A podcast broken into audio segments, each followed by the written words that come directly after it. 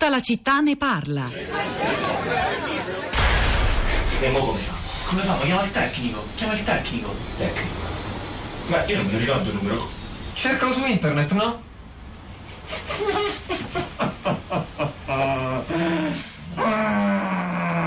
Sì, e non c'è la connessione. Eh, Proprio durante la maratona dei Twin Peaks. sono un uomo finito. Un uomo finito. Sì. Ma che cosa vuol dire dobbiamo aspettare il tecnico? Aspettare? Ma come faccio ad aspettare senza Forchan? Io esco. Dove vai? Esco, vado a un internet point. Un internet point. Internet point, sì. Come lo troveresti un internet point senza Google Maps? Come lo trovo? Lo chiedo, chiedo alla gente, chiedo alla gente qua. La gente. La gente, gente come gli antichi. mi chiedi la gente. Perché?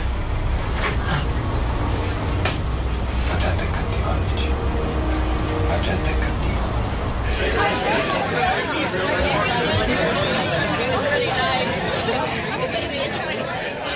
Chiedo alla gente come gli antichi era un estratto dalla puntata La sottile linea DSL, nel, del, uno sketch del 2012 eh, dei The Pills, realizzata dal collettivo comico romano. Sono Luca Vecchi, Luigi Di Capua, Matteo Corandini.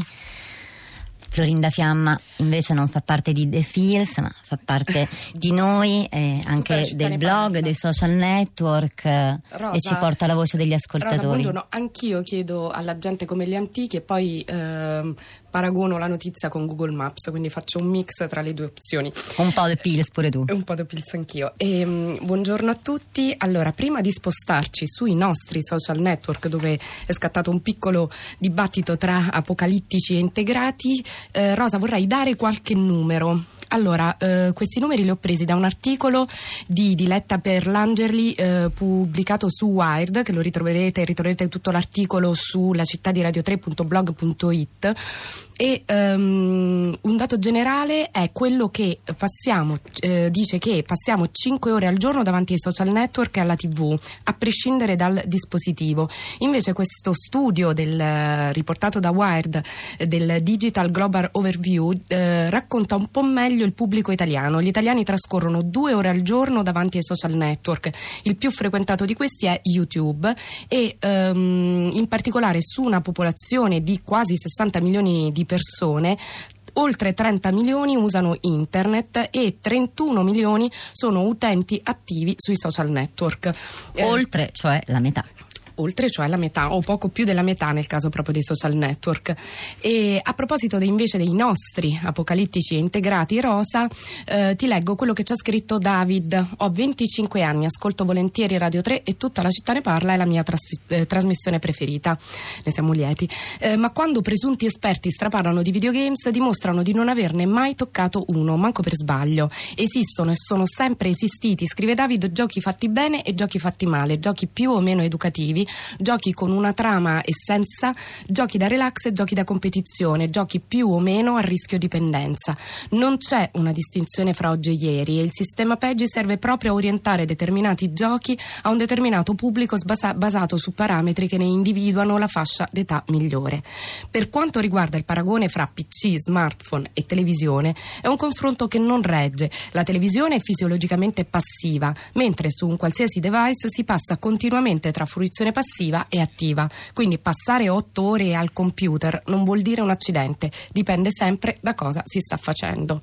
E invece Assunta, tra gli apocalittici, scrive: È la nostra sola speranza ritornare a una condizione in cui si possa essere nel giusto rapporto con la natura. Ed è una frase di Carl eh, Gustav Jung. Ne sono passati di anni, continua Assunta, la natura è stata dimenticata. Noi la vediamo principalmente via mezzi telematici. Ah, ma infatti si può stare benissimo nella natura con un uh, bel Con telefono in smartphone in mano, mano. fare foto e condividere. Allora Antonella scrive: Mi sembrava che si parlasse dei problemi che pone la tecnologia ai ragazzi, invece alla fine state parlando dei problemi e delle incapacità dei genitori. Eh, esatto, perché ehm, forse sono questioni piuttosto connesse. Sentiamo cosa hanno da dire gli ascoltatori collegati con noi e cominciamo con Susanna. Buongiorno. Buongiorno, sono Susanna? Susanna. Da dove chiama? Da Pisa.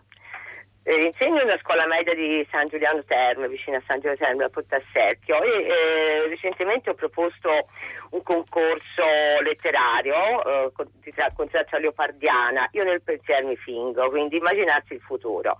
E in particolare l'ha colpito qualche testo eh, di, un, di, un'alunna, di alcuni alunni che eh, proprio hanno l'esigenza di tornare come indietro nella tecnologia, come se questo progresso in fondo impedisse loro di comunicare, di stare insieme, di esprimere le emozioni.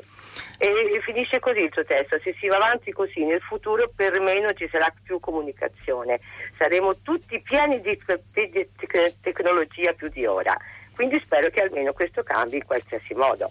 Grazie Susanna, molto interessante il suo intervento. Sì, senz'altro saremo pieni di tecnologia. Nei giorni scorsi eh, abbiamo anche letto di un microchip sottocutaneo inserito in alcuni eh, lavoratori di un'azienda. Questo parte forse del futuro che ci aspetta. C'è anche Alberto con noi, buongiorno.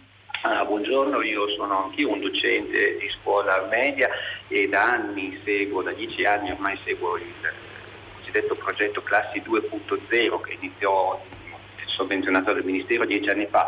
Eh, brevissimamente la mia esperienza è quella di un insegnante che ha trovato migliori risultati eh, integrando eh, le cosiddette didattiche costruttiviste con un approccio sia analogico che digitale, cioè cosa vuol dire l'approccio analogico? Sostanzialmente ancora siamo in una fase di transizione dove le, eh, il cartaceo, cioè la, la, la, la, nostra formazione culturale sul cartaceo può e deve secondo me essere integrata anche dalle nuove forme di eh, apprendimento sul digitale. Eh, I ragazzi sono molto elastici nel fare questa cosa e se ben guidati riescono ad ottenere degli ottimi risultati. Quando io devo spiegare ai genitori i percorsi che facciamo eh, è logico che ricorro delle metafore, la metafora più immediata è quella, ci sono delle regole eh, sulle strade informatiche che sono da rispettare come le regole che noi utilizziamo sulle strade fisiche quando ci muoviamo in bicicletta, ma in macchina a piedi, cioè i pericoli ci sono ma conoscendo le regole, sapendole gestire bene eh, si, si possono affrontare. Grazie Alberto anche a lei e brevemente vorrei sentire anche Ilde, buongiorno. Buongiorno, sono Ilde Canzas, sono una psicanalista, volevo riportare l'esperienza eh, che abbiamo portato con la professoressa di Tifeci all'Istituto di Scienze Politiche di Mosca in cui abbiamo partecipato a un convegno con un lavoro sperimentale che ha coinvolto e sta coinvolgendo eh, gli studenti di lingua inglese e di relazioni internazionali della facoltà Cesare Alfieri di Firenze. Eh, il nostro studio mirava a eh, capire eh, quale mezzo, eh, se la scrittura a mano piuttosto che la scrittura su supporto elettronico, eh, potesse essere più efficace nell'apprendimento. E chi ha vinto, caso, Ilde?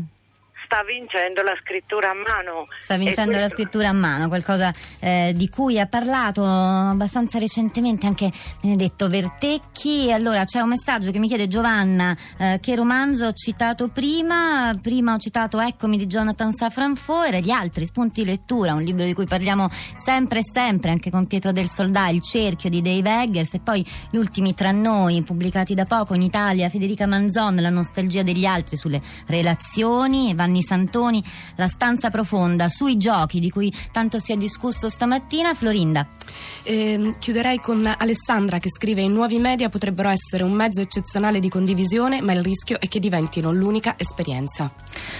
Florinda, salutiamo, lasciamo la linea ad Anna Maria Giordano per Radio Tremondo, Rosa Polacco e Florinda Fiamma, di là dal vetro, Piero Pugliese, Marco Migliore, in redazione Cristina Faloci, Cristiana Castellotti, vi danno appuntamento di nuovo domani mattina con tutta la città ne parla, ore 10.